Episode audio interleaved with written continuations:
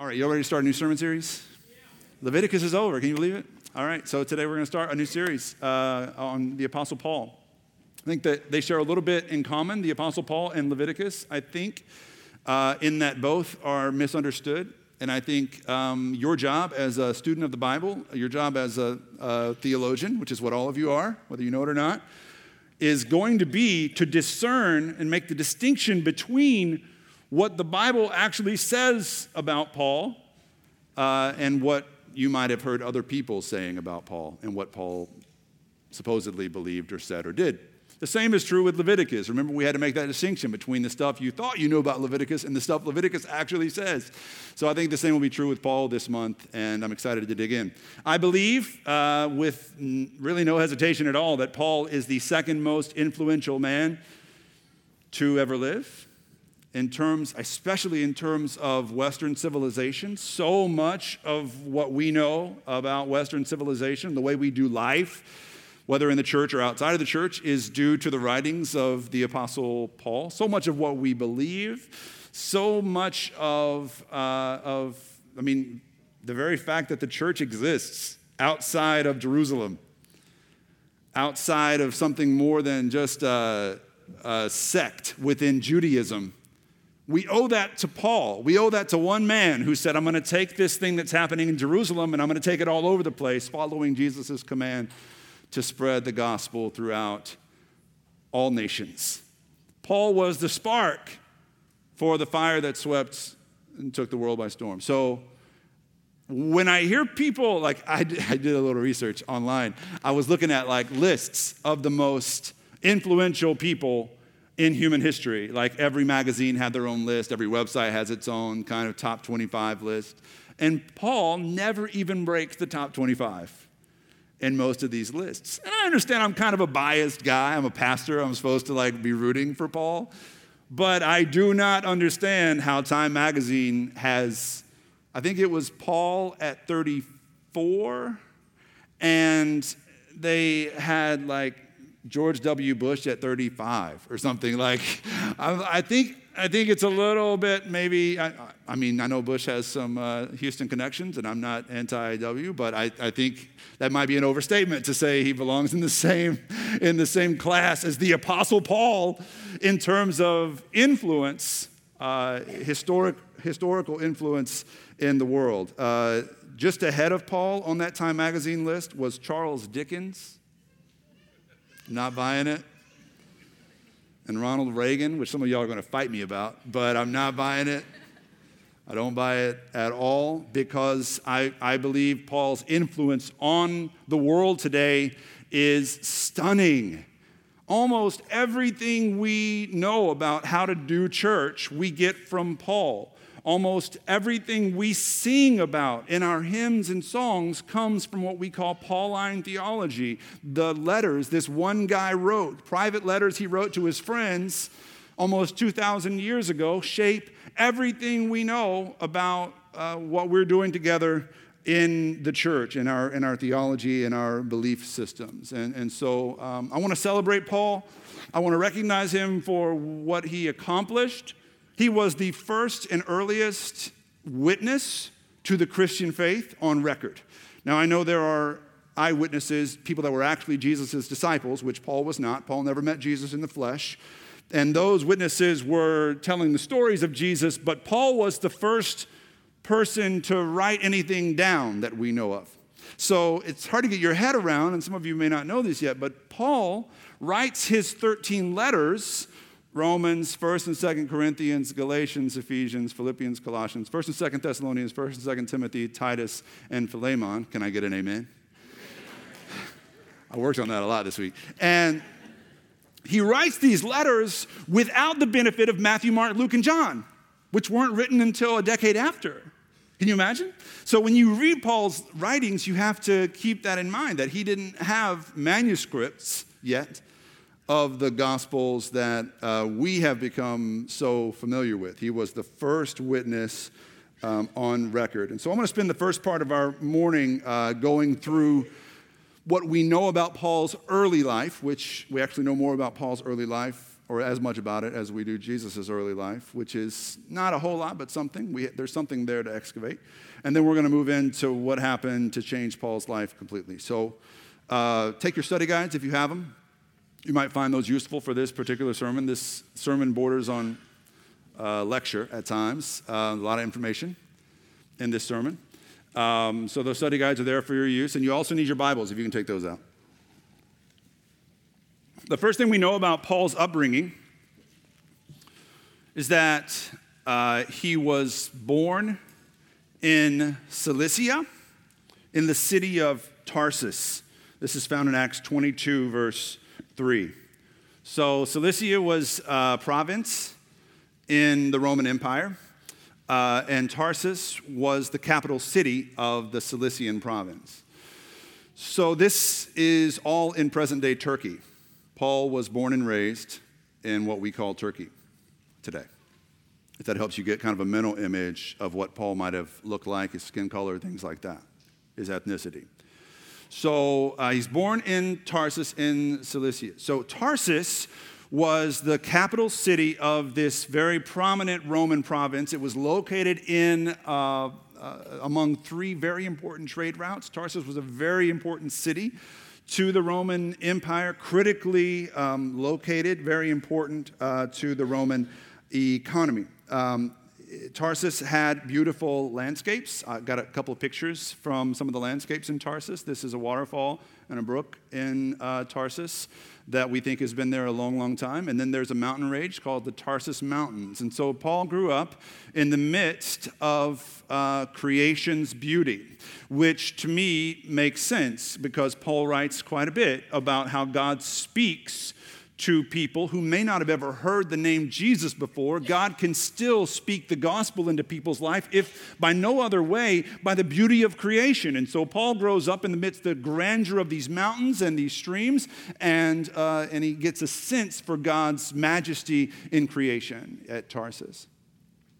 Tarsus was also a huge city a megacity by first century standards. There were 300,000 people in Tarsus, which I know for us is not a ton of people.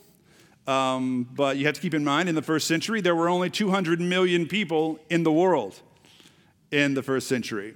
And so, uh, respective to global population, if you took a city the size of Tarsus in the first century, 300,000 people in the first century would equal something like, with 7 billion people in the world today, would equal something like 11 million people today, respective to global populations. That's relative to other cities, that's about like New York City is today. It was just this incredible metropolis, and one of the reasons one of the main drivers for the growth of the city of Tarsus was uh, that in 42 BC, the Roman government declared Tarsus a free city, um, which meant that Rome wanted to keep the people of Tarsus happy, wanted to buy their loyalty, and so Rome said, Y'all don't have to pay income taxes anymore. So, can you imagine living in a place where you don't have to pay any income tax to your state? Texans. Can, you, can we just have a moment of silence for how awesome Texas is as a new resident? Now, imagine if the federal government said, you know, Texas, we're so grateful for all the good things y'all do for the United States. We're so grateful for the way Texas makes the U.S. stronger and wealthier and smarter, obviously. And, and we just, we want to say all Texans from this point forward will not pay any federal income taxes either. You imagine what the effects would be? You think Houston is crowded now? That's what's going on in Tarsus. And as Tarsus grows throughout Paul's childhood, the people moving to Tarsus bring with them all sorts of culture and all sorts of entertainment. Um, sports were a huge thing in Tarsus during Paul's childhood. The Greek games were held in Tarsus, which again is another thing that I hear and it rings true to me about when I read Paul's writings later in life because he, like a good Texas preacher, uses a lot of sports analogies in his sermons. Run the good race, run the race with endurance, fight the good fight. You hear all of these sport analogies. That's because Paul grew up in a city where sports were a pretty big deal uh, to him in his, in his childhood and uh, in his culture. So, uh, the other thing Tarsus was known for, and we'll move on after this, I'm kind of geeking out on this, but uh, was, uh, was education. Tarsus was known as kind of the other Ivy League. Like the premier schools in the Roman Empire were in places like Athens and uh, Alexandria, but Tarsus uh, gave Athens and Alexandria a run for their money. Like Tarsus had this university that was kind of known as the other elite school. It was kind of the Rice University of uh, the first century Roman world, and Paul more than likely studied there. And that would make sense because Paul is obviously highly skilled in Greek rhetoric, in Stoicism, which would have been uh, the driver of the, uh, of the educational system then, and in Greek uh, philosophy. So um, Paul comes from this place and, uh, and studies uh, at, this, uh, at this school that was highly respected. All right. The second thing we know about Paul is that he was brought up in Jerusalem at the feet of Gamaliel. Paul spends the first 12 years or so of his life in Tarsus, and then he moves to uh, Jerusalem. His parents basically send him when he's 12 or so to Jerusalem to uh, a Jewish boarding school to study under this well known uh, historical figure. He is in several different historical sources, Gamaliel. Gamaliel is, uh, is known to have been a member of the Great Sanhedrin during the early first century.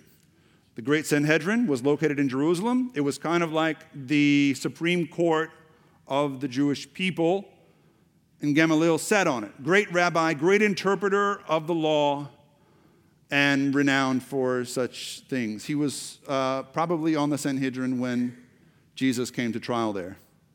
He probably had something to do with Jesus being convicted and sent away to Pontius Pilate. And, uh, and he had trained Paul for several years. Paul sat at Gamaliel's feet. Gamaliel is also known for being kind of a moderate when it comes to interpreting the law and carrying out uh, prosecution against those who break the law. We see evidence of this in Acts chapter 5, where Paul's teacher, Gamaliel, makes an appearance in Acts 5 33 to 39. But a Pharisee in the council named Gamaliel, the teacher of the law, respected by all the people, stood up and ordered the men be put outside for a short time. What's happening here is that the Christians are being chased down, hunted down. Peter, in fact, is being chased down by other members of the Sanhedrin, and they want to kill him. Then Gamaliel said to them, Fellow Israelites, keep away from these men and let them alone, because if their movement is of human origin, it will fail. But if it is of God, you will be found fighting against God. So Gamaliel takes kind of a moderate approach to what's happening with the first Christians. This is the guy that taught Paul. Here's the next thing the scriptures tell us about Paul's upbringing. Paul says in Philippians 3 5, I was circumcised on the eighth day, a member of the people of Israel, of the tribe of Benjamin, a Hebrew born of Hebrews, a Pharisee, zealous for God. We hear zealous, we think it means just uh, uh, excitable or passionate. When a first century Jew wrote, I'm zealous, it meant something more than that because the zealots were a group of social activists, uh, revolutionaries that wanted total upheaval in society. Jesus had a couple zealots on his, in his group of disciples. If anybody knows the two zealots on, in Jesus' group of 12, I'll give you a free cup of mediocre coffee. Simon the Zealot and Judas Iscariot, both zealots, at least those two, um, maybe more. Uh, uh, Paul is saying here that he may or may not have been a member of the Zealot party, but he shares a lot in common with the Zealots. He has that same kind of enthusiasm for social change among the Jews. Okay? But the most important thing Paul says here is that I was a Pharisee. I am a Pharisee because uh, we talk a lot about Pharisees at church, usually in a not so nice way. But Pharisees were the most respected people in first century Judaism. You weren't born into Phariseeism. You know, it wasn't a genealogical thing, it wasn't passed down to you by your family. You chose to become a Pharisee you worked for it. It was a career decision. It was something you strove for. And only the cream of the crop of young Jewish boys became Pharisees. Only the honor roll students, the Eagle Scouts, the best of the best would have been considered to be Pharisees because you had to pass all these rigorous tests. To become a Pharisee, you had to memorize the Psalms. Not a psalm like I did when I was a kid, when you had to come down for children's sermon. If you said one psalm, they would give you candy and a sticker, and I would rack my brain the whole morning trying to memorize one psalm. The Psalms. You can look in your Bible and see how many Psalms there are. Imagine memorizing them all by heart. Paul did this to become a Pharisee. And on top of the Psalms, you memorized Leviticus and Deuteronomy as well, for good measure.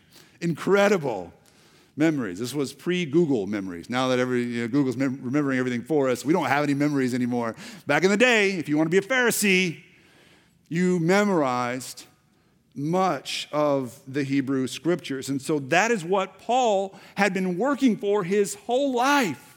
And finally, he was in. Finally, he'd been accepted. His life was going somewhere. His career is on track as a Pharisee. And the Pharisees were distinguished among the people. Everywhere you went, if you're a Pharisee, people respected you because of what you had accomplished in your life. Paul had arrived. He says as much in Galatians 1:14. He says, "I advanced in Judaism beyond many among my people of the same age." People my age I grew up with, I'm better than them, is what he's saying. I hope you're getting a picture for the kind of personality we have with Paul. It's going to help us for the rest of this series. Hope you're starting to get an idea, an image in your head of what kind of person, human being, Paul was. I want you to picture someone who lived in a major city, huge city full of energy, culture, with a strong economy. Picture someone who was a citizen of the world's only superpower. Picture someone born into relative privilege, born into relative wealth. Paul's family had means. Picture someone who was given access to higher education. Picture someone who did relatively well in school. Picture someone who was an overachiever whose picture was in Who's Who Among Jewish University Students or whatever that book might have been. Picture someone who was proud and ambitious. Picture someone who compares his accomplishments to others his own age. And there you have Paul. But my hunch is if you go back and think about everything I just asked you to picture, I haven't just described Paul, I've described 95% of the people sitting in this room right now. How many of you were born into the world's only superpower as citizens of the world's only superpower? Most of you should have your hands up. How many of you were born into relative wealth and relative uh, uh, uh, privilege? Worldwide relativity, all right? Think about it. Think about it. How many people in the world would trade places with you? Probably 99 out of 100 would trade places with you? How many of you were given access to higher education? How many of, how many of you did relatively well in school? Overachievers in the house? Yeah, you're lying if you don't have your hand up right now. I have never seen a bigger group of overachieving, ambitious people than than we have in this room. And in the city of Houston, ambition is in the air in Houston. It was one of the greatest adjustments my family had to make from the sleepy Midwest coming to Houston. You got away with more in the sleepy Midwest. Like people didn't care if the coffee was mediocre. People here complain because you're ambitious. You're ambitious, you care about excellence, you want to do things the right way. That's just the culture of this city, especially in this part of the city. And I think, especially in this room right now, we have a congregation of relative high achievers. You're an ambitious bunch. You're working incredibly hard at school or at your career or at being the best parent, the best mother, whatever you can be. And most of you probably compare yourselves to other people your age. You show of hands? Nobody wants to do that. We all struggle with that. I want us to see how much solidarity and how much in common we have with Paul. I would much rather relate to the cool like disciples like Peter and the fishermen, but I've been fishing like twice in my life. Paul is who I am. Paul is who ha- most of us are um, because we share a lot of that pride and a lot of that uh, ambition. And I think that's an awesome thing. I think it's a wonderful thing. Sometimes we're taught to be ashamed of our ambitions. I don't think that's what God would have us to be. I think wanting to do great things. I think it's rooted in a good place. I think it's well intentioned. Your desires to work hard, to do things the right way, to be a part of something great, to build a good career. All of that is of God. I'm convinced God made you that way. God made us with ambition. I'm an ambitious person too. I want to have the greatest church. I want to be the best pastor. I want, to, I want all the best things, just like you all want the best things. And that's a good thing. But ambition and pride can come with a price. And ambition, particularly, has a very dark side. Misplaced ambition, blind ambition, selfish, self centered ambition can lead you to a very dark place. This is where it led Paul. Take your Bibles, turn with me to Acts chapter 7, verses 54 through chapter 8, verse 3. This is what the dark side of ambition looked like for Paul. When the members of the Sanhedrin heard this, they were furious and gnashed their teeth at him. This is the Apostle Stephen who was preaching the gospel in Jerusalem. Stephen, though, full of the Holy Spirit, looked up to heaven and saw the glory of God and Jesus standing at the right hand of God. Look, he said, I see heaven open and the Son of Man standing at the right hand of God. At this, they covered their ears and, yelling at the top of their voices, they all rushed at him, dragged him out of the city, and began to stone him. Meanwhile, the witnesses laid their coats at the feet of a young man named Saul. Saul is the Hebrew name of Paul. Uh, it's not like God changed his name from Saul to Paul, like Abram and Abraham. Um, but in those times, uh, Jewish boys living in outside of Jerusalem had a Hebrew name and a Greek name. So uh, Saul was his Hebrew name. While they were stoning him, Stephen prayed, Lord Jesus, receive my spirit. And then he fell on his knees and cried out, Lord, do not hold this sin against them. And when he had said this, he fell asleep, and Saul, or Paul, approved of their killing him. On that day, a great persecution broke out against the church in Jerusalem, and all except the apostles were scattered throughout Judea and Samaria. Um, godly men buried Stephen and mourned deeply for him. But Saul began to destroy the church. Going from house to house, he dragged off both men and women and put them in prison. And there's really no whitewashing this, is there?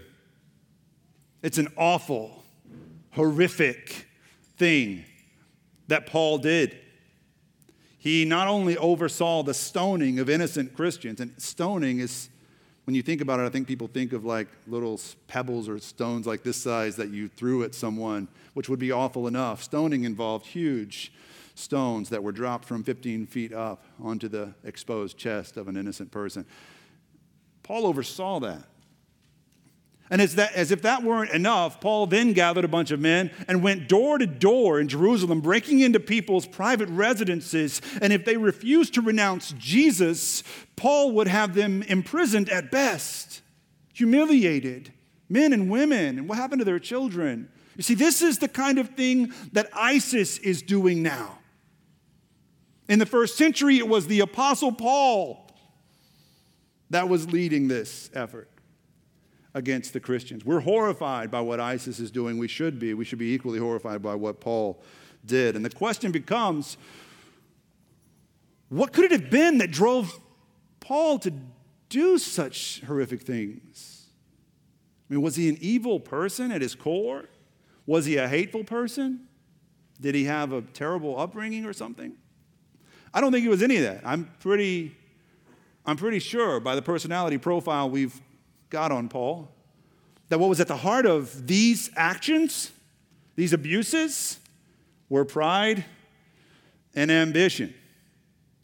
I think Paul is being the best Pharisee he can be because I think Paul is looking to make the next step up.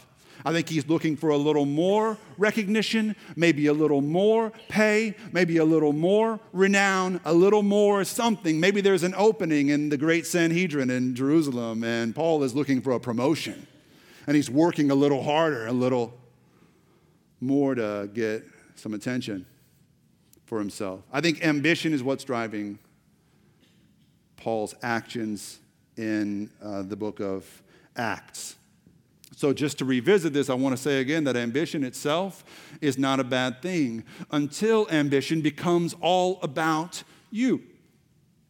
When ambition is all about you, then suddenly you find yourself worshiping at this altar of your own success, your own glory, your own reputation, your own advancement, your own fame, your own pay, your own possessions, your own renown. It's all about you, and you have, before you know it, done things you never would have thought you were capable of.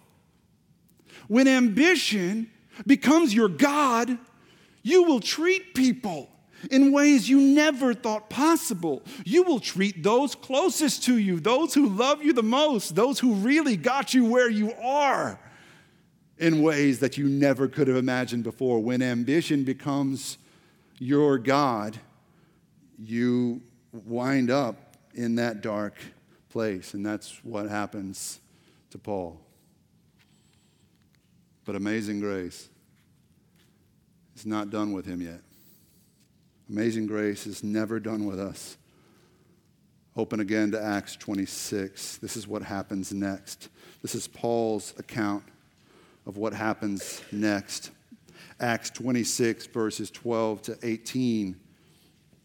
On one of these journeys, I was going to Damascus with the authority of the, and the commission of the chief priests. So the Sanhedrin from Jerusalem had sent Paul to Damascus carrying subpoenas of the Christians they know are there to go and drag them out of their homes and arrest them. Paul is making the two week journey by foot from Jerusalem to Damascus. About noon, I was, as I was on the road, I saw a light from heaven, brighter than the sun, blazing around me and my companions. We all fell to the ground, and I heard a voice saying to me in Aramaic, Saul, Saul, why do you persecute me? it, it is hard for you to kick against the goads. Then I asked, Who are you, Lord? I am Jesus, whom you are persecuting. The Lord replied, Now get up and stand on your feet. I have appeared to you to appoint you as a servant and as a witness of what you have seen and will see of me. I will rescue you from your own people and from the Gentiles. I'm sending you to, to them to open their eyes and turn them from darkness to light and from the power of Satan to God, so that they may receive forgiveness of sins and place among those who are sanctified by faith and, uh, by faith in me. Kicking it against the goads is probably what stood out as something no one knows uh, what that means. Uh, it's really simple. I'll just say this really quickly. But to kick against the goads is an agricultural term. If you grew up on a farm, maybe you know what this means. But a goad is a long stick with a pointy end, and a farmer or a rancher would press the goad against the side of the animal's leg or, uh, uh or their hindquarters and try to guide them. So they wouldn't poke them with it, but they would just try to guide them in the right direction. Like if you had a donkey, you wanted to get the donkey to go in the right direction. Now, the donkey would kick against the goads, the donkey would get hurt because the donkey would kick the pointy end of the stick. And so when Jesus tells Paul he's kicking against the goads, he's basically calling Paul a jackass. he's telling him, You're kicking against the goads, Paul. I've been guiding you your whole life. What else do I have to give you to open your eyes? To how much I need you to serve me, Paul. I gave you a good family. I gave you a great city. I gave you all the beauty around you when you were growing up. I gave you a good education. I gave you this gift of ambition. And what have you done with it, Paul?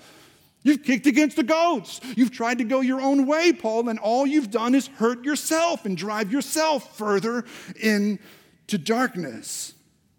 And th- this is the point of Jesus's uh, uh, appearance to Paul. And this is what Jesus does with all of us. Jesus goads you.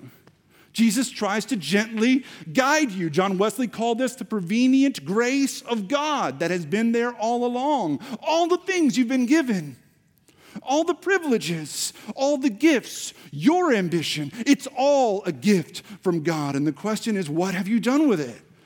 That was Jesus' question to Paul. That's Jesus' question to us today. What have you done with what God gave you? When I look out in this room, I see a, a room full of high achievers. a room full of leaders, really, your leaders in your own spheres at work and in your homes and at school. And we ask for leaders to step up at the church, and everybody avoids eye contact and things like that. But this is a room full of very capable, educated, empowered, mostly like privileged and well positioned people. And you've got ambition, which is a great gift. Jim Collins, in his book Good to Great, says ambition is something every good leader has, but great leaders figure out the secret, the mystery, that it's not about me. It's not about me. For Paul, it was all about Paul. And so Jesus met him on the road. Jesus met him there and he said, Paul, is it about you or is it about something bigger than you? Paul is so blinded that he can't see in any direction except within. And he doesn't like what he sees. In 1 Timothy chapter 1 verse 15 Paul says, "I am the worst of sinners." Jesus blinds Paul, and in his blindness, his three days of blindness reveal a deeper handicap. He has been blind for years, going the wrong way for years, living for himself for years. And in this dark place for three days, Paul can see nowhere but within, and he's forced to stop and ask Am I a man of God who happens to be successful, or have I become a success who happens to believe in God? Where are my priorities? Jesus leaves Paul in this dark place of self reflection and introspection. And if you're a high achiever like Paul was, you avoid that dark place like the plague because you've been told all your life strong people forge ahead. High achievers, when the going gets tough, the tough get going. You don't stop. You don't stop to think, what am I doing with my life? Where is this all headed? What have I done with the gifts I've been given? But Saul stopped and he was convicted and he was converted. I don't like how we talk about conversion in the church these days. I don't like that, probably in your Bibles, above that passage we read earlier, it titled that passage, The Conversion of Paul or the conversion of Saul. I don't like the idea that Paul had one conversion in his life. I think Paul experienced several conversions in his life. That's how it works. I don't like the idea that many of you think that to convert yourself to Jesus would mean to change everything about who you are and what you love about your life. I don't like the idea that when we think of Christian conversion, we picture a tent with a sweaty preacher up front with a microphone in his hand, and we picture the 17th verse of just as I am, and you picture yourself having to come down the aisle crying and like handing over your whiskey flask to the preacher and like everything's gonna change, glory. Like that's not how this works. That's not what it means to convert your life to Christ. But we still need to talk about what it does mean. It doesn't mean if you give your heart to Jesus today that everything about your life and everything you love about your life has to change. You'll still get up and go to work tomorrow. You'll still be an ambitious person. You'll still be the person that you are, but Jesus will redirect your resources. Jesus will reset your priorities. Jesus will open your eyes after years of blindness and set you on a new road. That's what Jesus does for Paul. He doesn't change who he is fundamentally. Paul was ambitious before Damascus Road. He was ambitious after, but he was ambitious for the right things. He was ambitious for something more than just himself. And from that day onward, everything that he had was Jesus's.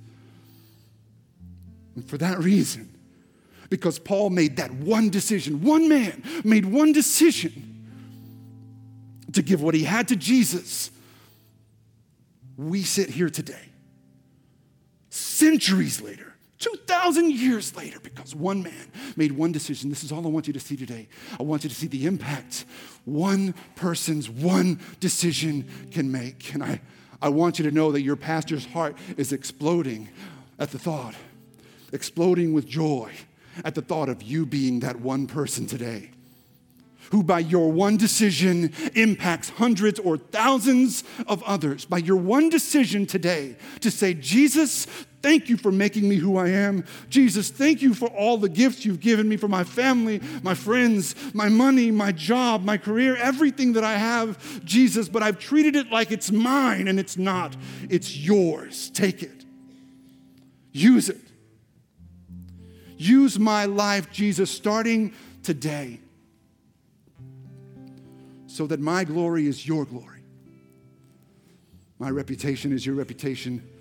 My money is your money. My achievement is your achievement. My life is your life. I pray that you will make that decision this morning. Don't let another moment pass you by. Will you pray with me? God, for your amazing grace, we are so thankful that never will you let us go, never will you give up on us. God, even when we've acted selfishly and acted like we deserve everything that we have, or we've earned it or worked for it, or whatever, God, we understand it's a free gift from you.